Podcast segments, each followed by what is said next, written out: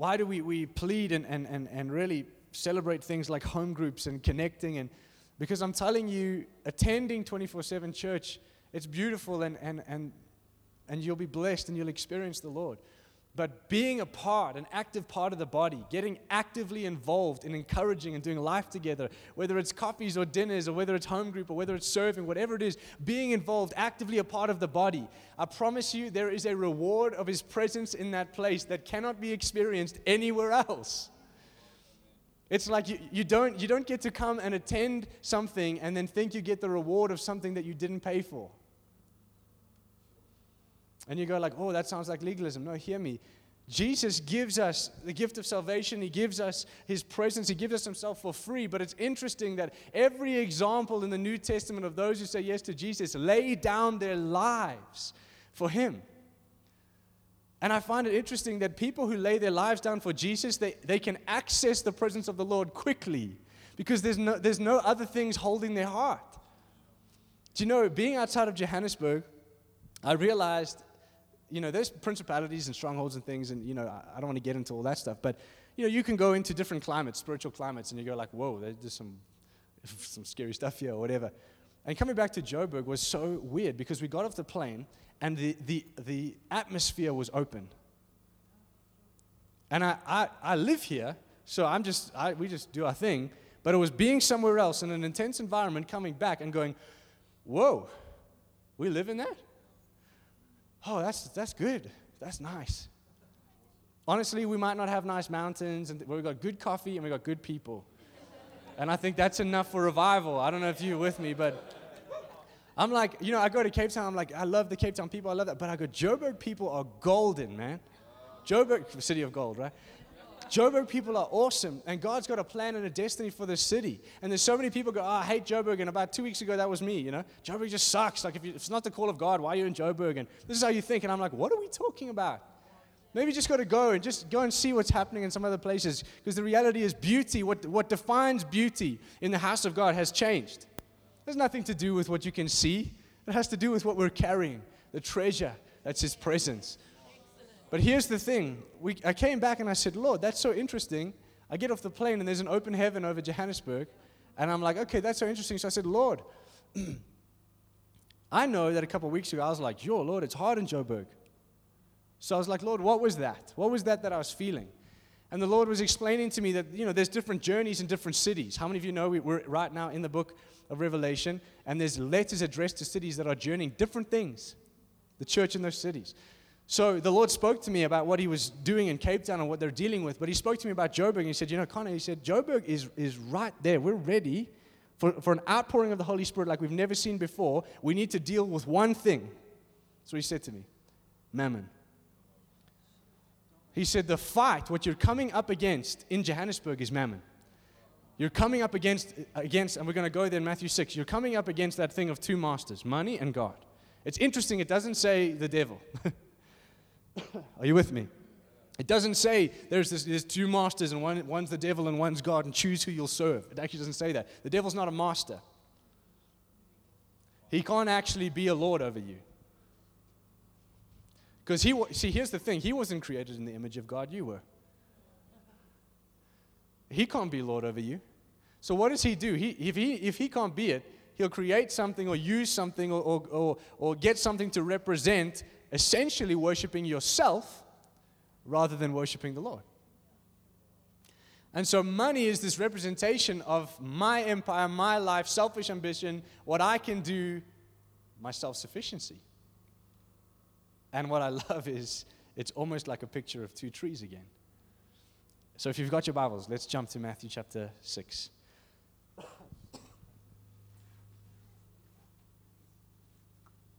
Why am I saying this this morning?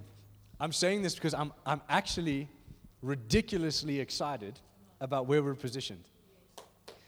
And uh, I felt like this trip, you know, there was a few moments where we were like, why are we here? And Lord, what's happening? This is really intense. Um, and man, I had to bring in some stuff, and it was, it was, there was a bit of rebuke in things. It was intense. But it put a love in my heart for the local church. It put a deep love in my heart for what Jesus is building. But it also helped me get excited because I began to see this shift. And I'm, like, Lord, what you're doing in the people of Joburg, they're actually, they're right there. They're ready. They're ready. If we can deal with mammon, if we can deal with, with this thing, with this money thing, then we're ready. And Joburg's going to be a sending city. Joburg's going to be a, a, blessing to the nation of South Africa. It's going to be a blessing to the continent of Africa and to the nations of the world. Excuse me. My throat is quite dry. Uh, Matthew chapter 6, from verse 19. I'm reading from the Amplified. It says this Do not store up for yourselves material treasures on earth, where moth and rust destroy, and where thieves break in and steal. But store up for yourselves treasures in heaven, where neither moth nor rust destroys, and where thieves do not break in and steal. For where your treasure is, there your heart will be also. Listen to this. Amplified says it like this For where your treasure is, there your heart, your wishes, your desires, that on which your life centers will be also. I want to stop there. We're going to read the rest, but stop there for a second. The Lord's been speaking to me. Uh, there was a statement that I heard again and again and again while I was in the Middle East. And uh, every time they go through something difficult, they say this one line He's the treasure in the field. That's what they would say. So there was a situation that I was there, a part of, while, uh, while I was with the team, and, and, it was a bit hectic, and you know they needed to sort something out. And I could see it was bringing a little bit of stress and worry, specifically to one or two members of the team. and so they said, He's the treasure in the field. And it was like every time they said it, it was like they anchored themselves in something. And so I began to meditate on this. And, and I mean, I, there's so much about that parable that's so beautiful. But here's the thing the presence of Jesus, it's the person, it's the manifest person of, of the Holy Spirit in the midst of us. It's the greatest treasure of your life. Honestly, like, it's been marking me. I'm going, Lord, your presence we, we, you know, when we come together as a, as a church, we're not playing presence. It's not like a game we play or like some sort of thing we do where we, we, we know how to like stir up an atmosphere and a vibe and get some goosies and like, oh, the room is feeling good, right? We're not playing presence. When we say presence, we mean face. When we say presence, we mean the manifest person of the Holy Spirit is here. The person of God is in the room. And I think the more we get this revelation, it's going to shift our worship because it's going to come this, this, this joyful awe and reverence of, like, oh my goodness, God's here again. He was with me in the car on the way here in a different way, but now when we come together, it's like the kingdom and the dominion and the rule and reign of God is in the midst of his people, right? But his presence is the treasure. And so I began to just meditate and say, Lord, your presence in my life, the person of the Holy Spirit, is the greatest treasure I will ever carry. It is the most beautiful thing I could ever steward. It is, it is what defines my life. A relationship with the Holy Spirit is my goal and my aim and my purpose for living. And, and as I was meditating on this, and I'd encourage you to meditate on revelation that God gives you in the Word, as you read the Word, sit on that thing and let God build it up in you because suddenly, as I'm meditating on this, the freedom that's coming is like, Lord, I can lose everything. That's what we, I'm trying to communicate this. What, what that led me to was he becomes so worthy in my heart, so beautiful in my heart as I'm meditating on this, as I'm exalting, as I'm, as I'm seeing him rightly and saying, Holy Spirit, I love you. Jesus, you're everything to me. You're all that I need. Suddenly I'm going, I could lose everything. I'm okay. I'm not okay when I'm not seeing Him, when I'm not walking in relationship with the Holy Spirit. Then I don't want to lose anything. Then my tithe is like, oh, God, okay. Thank God we did that. Let's try to get through the month. But when I'm in love with Him, he, can have everything, He can have my whole life. And then the situations and the circumstances, when, when life is screaming at you, I felt it this morning. I, I, I felt that God was going to come and minister the government of peace over the church. Because I'm telling you now, life is shouting at you. So tell it to shush. Are you with me? Life is shouting at you. Things get loud, they scream at you, and the next thing you're like, oh, I can't handle this. It's too much. God, what's happening? And God's like, I'm right here. I've been with you at this the whole time. I'm talking to you the whole time, but you're listening to the shouting situations and circumstances. And God's saying, Tell them to shush. Tell it to wait. No, but you don't understand, it's my job. Well, I didn't know your job was Lord. Tell your job to wait. But I, have to, I need a decision now. No, you don't. That's called shouting, screaming at you, demanding things from you, telling you how to live your life. Take my job.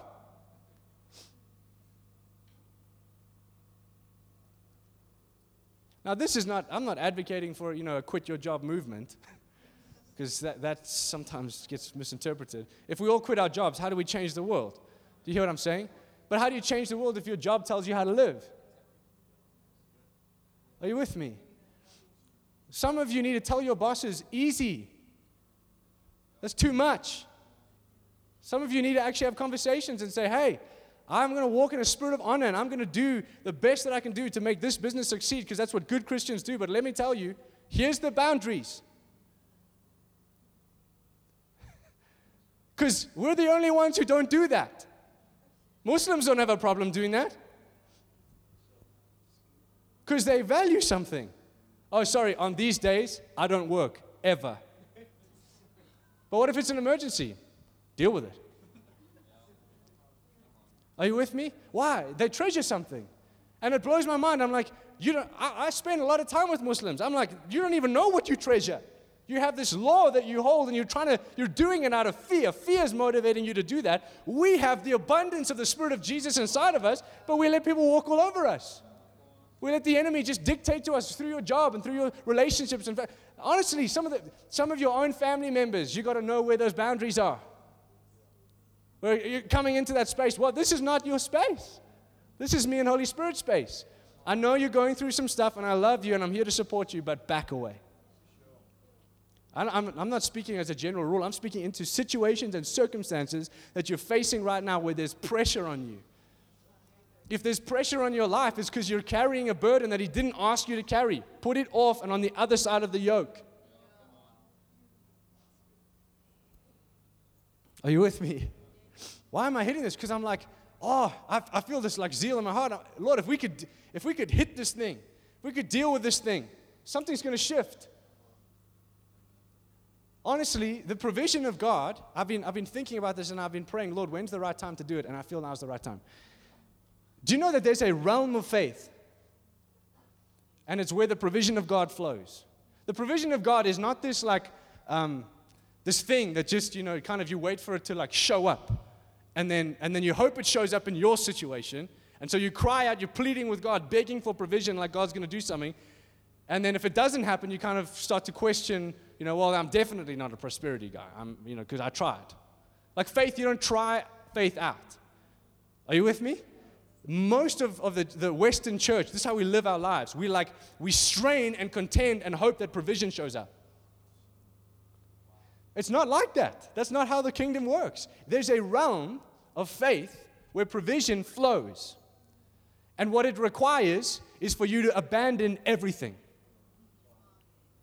And you go, well, what are you talking about? Well, let's, let's use the, the number one prosperity preacher story.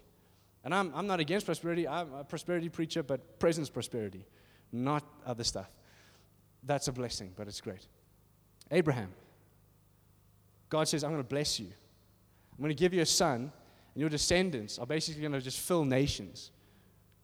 He's like, I'm, I'm going to I'm to bless you and use you and your family and your descendants like you can't even imagine. Now, here's old Abraham and Sarah, and they, they have Isaac. And now, here's, here's the introduction to the promise. Here's the, the, the beginning of the promise of God's favor and blessing on your life. And he gets Isaac, and it's like, oh man, can you imagine Abraham and Sarah going, oh, can you, like, this is the beginning of what God's going to do on the earth. And then the Lord says to him, I want you to take him up that mountain, I want you to kill him, and give him back to me.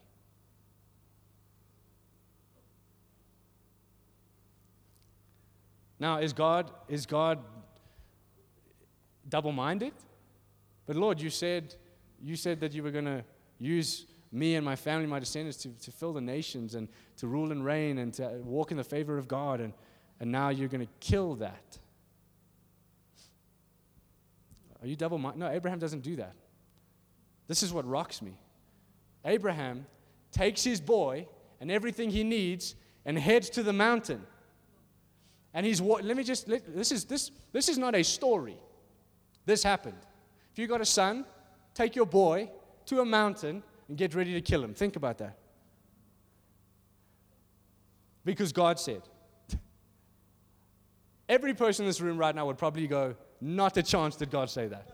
That's from the pit of hell. That's the demons. You know, they followed me to Joburg. No, I'm, I'm teasing. It's like, how can that be God? So, what did Abraham understand? He picks his boy up, or takes his boy, takes all this stuff, and they head off. And they get to the mountain, they, they leave the, the servants and things down, and they, they head up the mountain. And Isaac, can you imagine that whole trip he's chatting to his dad? He's, what he understands is me and dad are going to love the Lord. We're going to go bless God. We're going to make a sacrifice to the Lord and love Him. So Isaac's walking with his dad. They're probably chatting about things and how bad Man United are doing and all these things. How, you know, making strategies on how we can burn Anfield and all these things. It's easy. That one was for Gav. But they're, they're in this conversation, you can imagine, talking father, son. They get to the mountain. Now we're going up the mountain, and now dad says it's just me and dad going up. The others don't get to come. And we're walking, and, and now Isaac's starting to like, where's the sacrifice? Now, I, my dad and I have this conversation often. I don't know how that conversation, what that must have felt like when Abraham's going like, now we've got to the point where we're building the, the altar. The altar's built. And Isaac's still like, oh, well, we, maybe we're trusting God that he's going to just, you know, somebody's going to appear on the altar. And the next thing your dad turns to you and goes, Get on the altar, boy. Are you, are you hearing what, what I'm saying here? This is, this is phenomenal. This is astounding. This is, this is a father turning to his boy and saying, Get on the altar. And we go, like, How could God be like that? Well, that's what he did for you. It's exactly what he did for you. He said to his own son, Get on the altar, boy. So he, he tells Isaac to get on the altar, and this is what rocks me. Isaac trusts his father and the Lord so much so that he lets his dad bind him up and put him on the altar. I would take my dad out, or at least try. What's going through my head is my, my gramps and my dad, like, boy, you might be tall enough, you'll never be big enough. that day, I would prove them wrong. You bind me up and you put me on the altar. But Isaac is going like, well, this must be God. There's a couple things here that you need to understand. Abraham's living in a realm that most of us don't understand. You see, because I believe Abraham had two things going in his heart. One, Lord, I have to give you everything. I have to forsake all else so that I can have you. All else. This isn't his Ferrari, this is his son.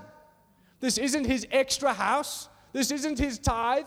This isn't a little bit of extra money to, to give and bless that person. This is his boy. I must forsake all else so that you will be Lord of my life. That was the one thing. I believe the second thing was this Lord, you promised and you never lie. Which means if you make me kill him, you'll raise him from the dead.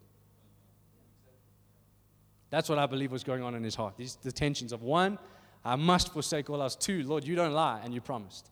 So if you're telling me to kill him, you know what's going on, and somehow I'm getting this boy back. But here's the thing he puts Isaac on the altar. Now, Isaac's lying there, and here's Abraham. He takes the, the knife, or whatever you want to call it, and it's like, you know, it, this is the story. He doesn't just get to hear, and it's like, oh, thank you, God. Okay, I didn't. Have, no, it wasn't like that. It was like he had to make the decision. God waited till Abraham made the call. I don't think you understand this. God didn't like, oh, well done. You did the whole hike carried everything up the mountain, built the altar, and Isaac even got on the altar. Wow, guys, you guys are awesome. Honestly, we would be like rewarding ourselves after the hike, you know? Like, Lord, look at what we do for you. Yeah. No, God waited for Abraham to choose. Who's Lord? The promise or me? Who's Lord? I want you to picture this. God's there going like, carry on. Abraham, now, Lord, surely, Lord, where's the, where's the breakthrough here? Where's the, you know, 180 turn? This situation needs to change. No, carry on. Till you make the call in your heart. I'm going to put a knife through my promise. I'm going to give it back to God. And he comes down. And it's when he's made the call and now he's coming down to do it that God interrupts him. And I'll tell you why. In that moment, Abraham learned the principle of this kingdom realm. When I forsake all else, I can truly possess God. And from that day, God provides the ram. Isaac is like dripping in sweat, like, thank God. You know, can you imagine? I want you to understand this. Isaac didn't live with uh, daddy problems, you know, after that. Can you imagine the trauma? Like, my dad tried to stab me with a knife in the desert on a mountain. Like, in today's world, it'd be like, get away from me, dad. I don't want to even see you again, right? No, Isaac understood something like, hold on. God's trying to teach us something. God's shaping something in our hearts. This is about Him. This is about what He's doing on the earth. He wants to use my family to bring about the people of God on the earth. I need to understand Him. And I believe from that moment, He takes Isaac off, they kill the ram, they make a sacrifice to the Lord, worship the Lord. I believe from that moment, when Abraham walked down that mountain, he was not the same man. I believe that God could trust him with wealth, material wealth, because it was never his.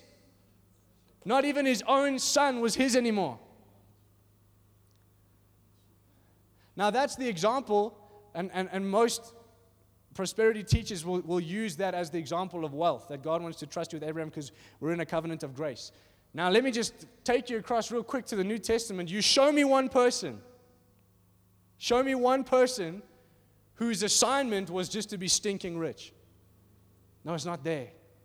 But what you do see is God can move in absolute abundance over people's lives because their hearts are not connected to it, because they're free. Listen to what Jesus is, is, is sharing and teaching. He's saying, Don't store up for yourselves treasures on the earth.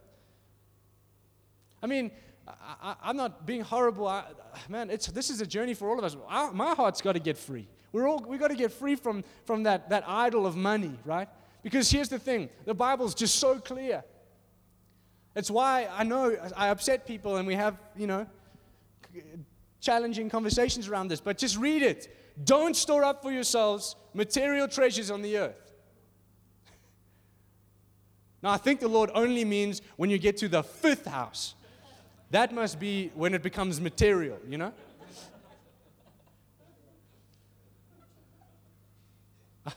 I'm just being real with you.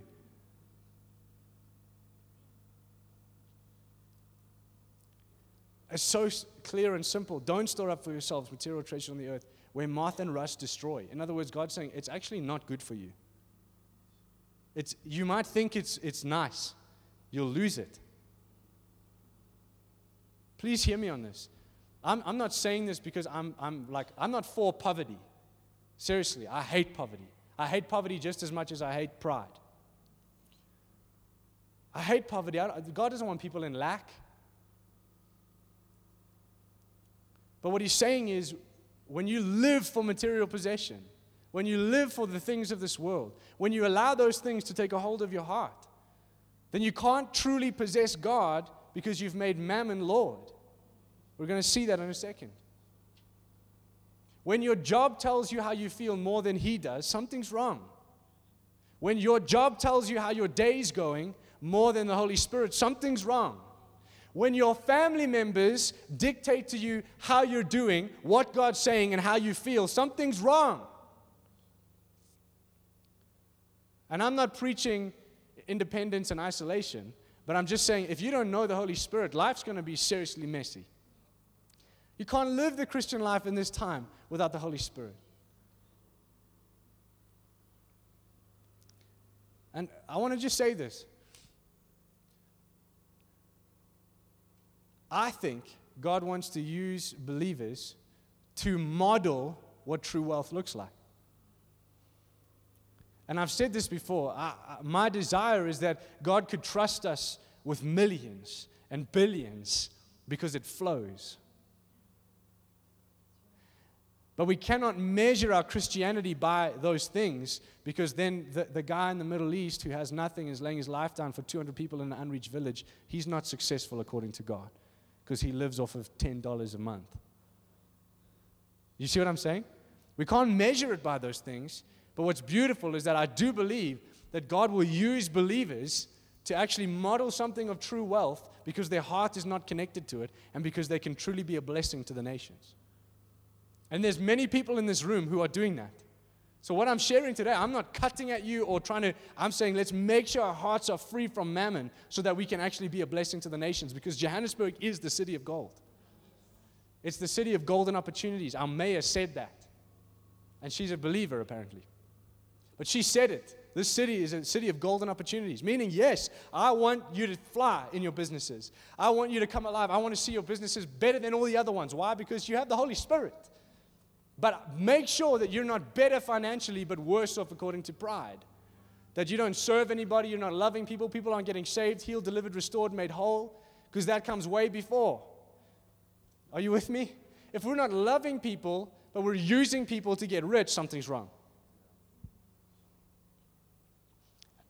And it's the same thing. Maybe you're like, well, I'm, I do not own my own business, I don't, but you, you, you work. Well, just what's the motives? Behind what you're doing? And does, is it holding your heart? Are you with me?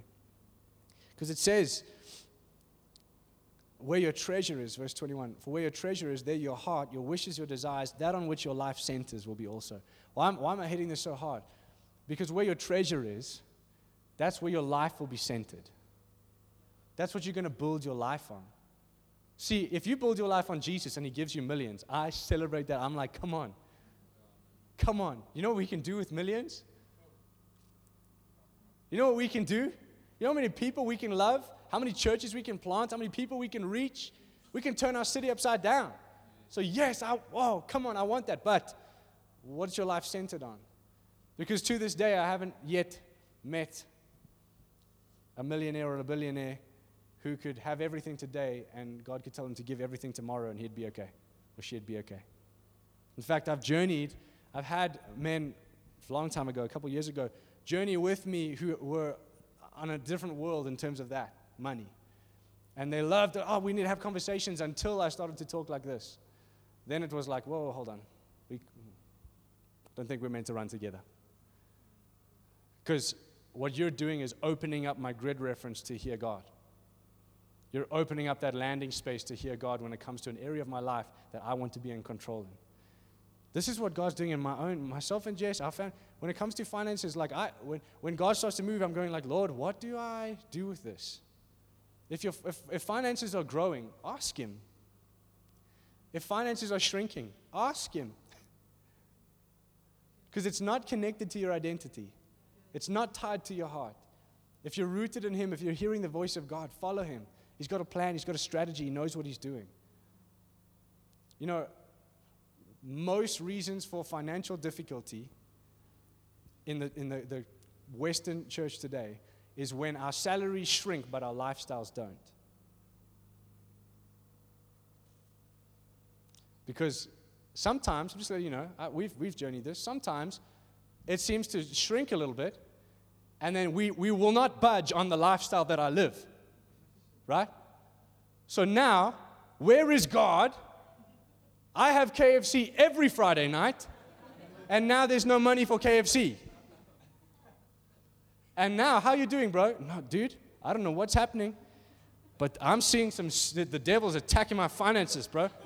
Like, I haven't had KFC in two weeks. Are you with me? We do this. We do this. It's like, oh, oh hold on. It's a bit of a difficult situation. The numbers are dropping. My lifestyle, uh, there's no ways I'm going to let that drop. But Paul says, I've learned to be in abundance, I've learned to be in lack, and yet in both of those things, in all things, I can do, I can do all things through Christ who strengthens me. It's like it's Jesus. It's like, you know, he's the guy who can who can say, go catch a fish, take the coin out the fish's mouth, and pay our taxes. I mean, if you want to talk about wealth, right? Imagine we could just make money by just going like, hey, just head down to the Jukskei River Uh, see if you can find a living fish.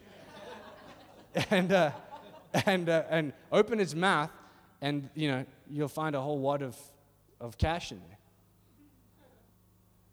Imagine it was like that. Like, just, and, and this is the supernatural. Here's Jesus. He's the same one, but he's also the guy who says, I don't even have a home. I don't, I don't actually have anywhere to rest my head.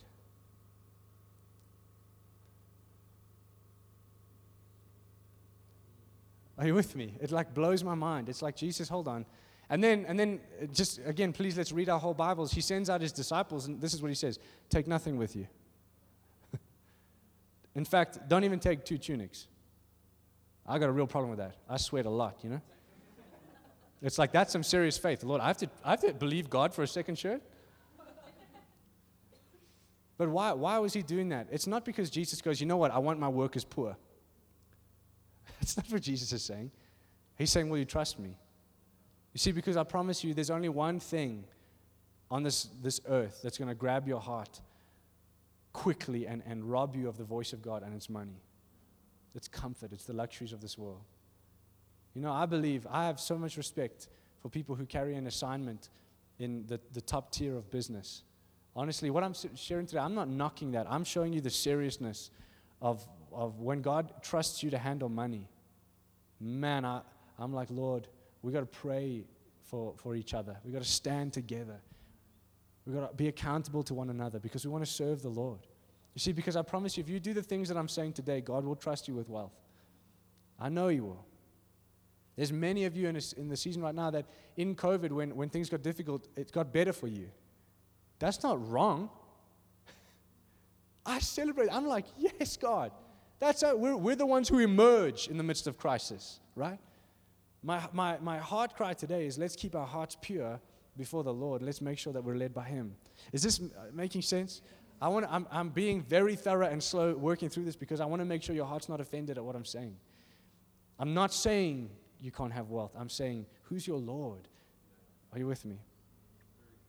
Then it says this the eye is the lamp of the body.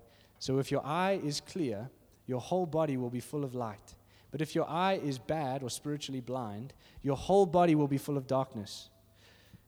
So if the light inside of you, your inner self, your heart, your conscience is darkness, how great and terrible is that darkness? No one can serve two masters, for either he will hate the one and love the other, or he will be devoted to the one and despise the other. You cannot serve God and mammon. And now let me just show you the amplified. That's why I like the amplified, okay? Just in case you like try to, you know, hide something away from that word mammon. This is what mammon means. Money, possessions, fame, status, or whatever is valued more than the Lord. So, like, i have been talking a lot about money, but I believe there's a lot of us that instead of money, it's been family. It's been your, your relationships. You've idolized one of your, your family members, your wife, your husband, your girlfriend, your boyfriend. Oh, it's okay to knock money. Just don't knock that, hey? You know what I mean? No, do you hear what I'm saying? Because you, you're not even, if, if, that's, if that's happening in your life, you don't actually love that person. It's need. Love is when I'm free. When I'm free, when I can love my wife with no strings attached. It's like you don't get a better day from me because you were nice to me today. And then, you know, tomorrow actually was a bad day and you tuned me, and now, well, you get silent treatment, you know? Are you with me? Oh, come on, that happens. I'm not, we do this. But if my perspective is clear, if my eye is healthy, my whole body's filled with light. If my perspective, if, if, I'm, if I'm submitted and yielded to the Lordship of Jesus Christ, He will take care of me. And, and the reason why I've been wanting to touch on this is because I know, and many of you have been a part of, of my story, and I can use my story, but I know a lot of your stories, and it's, we have similar, similar stories, but I'll use mine in that I've seen the Lord's provision through the family of God and, and through supernatural stuff and through work and through different seasons where it looked like different things, but not one time have we gone without.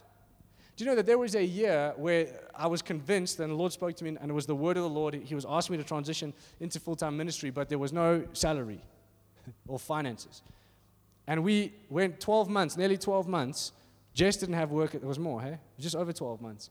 Jess didn't have work. I didn't have work, but we gave ourselves to the word of the Lord, and every month we were taken care of. Now, we didn't do nothing. We gave ourselves fully to ministry and to loving people and connecting and discipling people because we believed we heard the word of the Lord. But I remember uh, a couple seasons before that, I thought I heard the Lord that it was time to go into ministry, and He did not help me out. In fact, He said, Go get a job. And I did. And I was the best PostNet manager in Joburg for three months. but what I'm saying is, sometimes that's the provision of the Lord. Sometimes God's like, Actually, I want you to work because I got you here and I'm teaching you things and I'm working in your heart and I'm doing things. And there might be a different season, but when you get into that different season, you follow God. If it's the word of the Lord, He'll provide. Do you see what I'm saying? So some of you are in these like whirlwind situations. And like today, uh, why I'm hitting this is because I actually want to release a blessing over your businesses, over your families. That's what I'm here to do. But if I, if I was to release a blessing of abundance and wealth over you and you made that Lord, I'd be doing you a disservice. And then I'm going to stand before Jesus and say I was accountable for your souls. You hear what I'm saying? No one can serve two masters, for he will either hate the one and love the other. I mean, that, that's like polar opposites. Or will be devoted to the one and despise the other. I don't know if you've seen the language here, but Jesus is making it very clear that money and God don't cuddle. Right? It's like when God trusts me with money, I keep that thing under my foot. God wants me to bless some people, hold on. Why? Because this, my life and my perspective, it's got to be the Lord. He's Lord of my life. Are you with me? There's a lot more to that, but so we're being postured right now. I didn't, you know, this is this. The Lord gave this to me about ten minutes before the service started, um, because something shifted in my heart when we landed last night, and I'm like, Lord, I'm, I'm actually, I'm excited. See, can I just encourage you and, and hear me? This is probably probably the most important thing I'll say today. So you really want to listen to this one. This is not a time to shrink back. This is not a time to pull out, pull back, I'm serious, man. Do you know how many times I want to do that? Sometimes, I just let you into my world. Sometimes I, I watch your lives and I fantasize what it's like. Like, imagine, imagine doing what they do. Like, like I, maybe, imagine I coach tennis. Sure, I'd be awful at it, but like, and then I think about it. I go like, wow, God gives Pete grace every day to stand on that court under the burning sun and hit tennis balls at children. it's not easy, that. but you know what I love? Do you know that when God's grace is on you, now I can use Pete because we journey together. Like, man, we wrestle each other in the scriptures, you know? We disagree with each other and then we come through in love and, like, yeah, God's good after I've told him he was wrong, you know? And then, I'm teasing. But what I love is when I watch him do what he's doing right now, and, and, and he covenanted himself to me to hold him accountable. But I watch him do co- tennis coaching. You got to see this guy's YouTube channel. I want to play tennis when I watch it, and I, I don't like tennis. I think, I, I but I watch his videos, and he's like, Now listen, champions, let me tell you how you're going to do this. And I'm going, Yes, sir. I'm serious, man. Do you know, Morris and I talk about it. We go like, dude, did you watch the last video that he put up? Like, it was actually really good. And you see the, the grace and the favor on what they're doing? Tennis coaching. God takes tennis coaching and goes, I'm going to breathe on your business. Why? Because you've honored me and you love me and I'm your Lord. And, and Pete's been on a journey. I'd encourage you to go chat to Pete about it. Pete will tell you actually, like he's been on the journey of that of his heart. Where's your heart at? And when his heart's given to the Lord, you actually see, wow, God breathes on you. And it doesn't always look like, because sometimes we think God must breathe on me by giving me lots of money. right? It's like, uh, Lord, I, I gave you my heart. Where's the cash? No, that's not what we were talking about. Sometimes, sometimes God does breathe on you that way, and it's like, here's blessing. Other times, it's like, here's grace to be a good dad and a good husband and run your business well. Here's grace to have a greater capacity to do what I've called you to do. You with me? So I want to release that blessing over you, but I, I want to encourage you this morning and say, if we would deal with this stuff in our hearts, if we take this before the Lord and say, Lord, all that matters to me is the treasure of who you are, the Holy Spirit inside of me. And if I don't know you, Holy Spirit, then I want to know you. And I'm, then I'm on the journey to know you. Then let's let me get around people who know you and get them to pray with me and stand with me and disciple me. I want to know you. Are you with me? And from that, I promise you, you're going to see the rivers begin to flow. Rivers of the Spirit of Jesus in your life, rivers of provision. Because what God's going to do in and through His church in Johannesburg, it's so big, it's so wonderful and so beautiful. And I don't want to, I don't want 24 7 to be good at Sunday services, but not be postured in God's hand to write the story that He wants to write. Are you with me?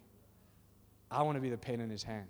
I want 24 7 church to be the pen in His hand. I want your business and your marriage and your families to be the pen in His hand. We're, we're a part of the story that He's writing.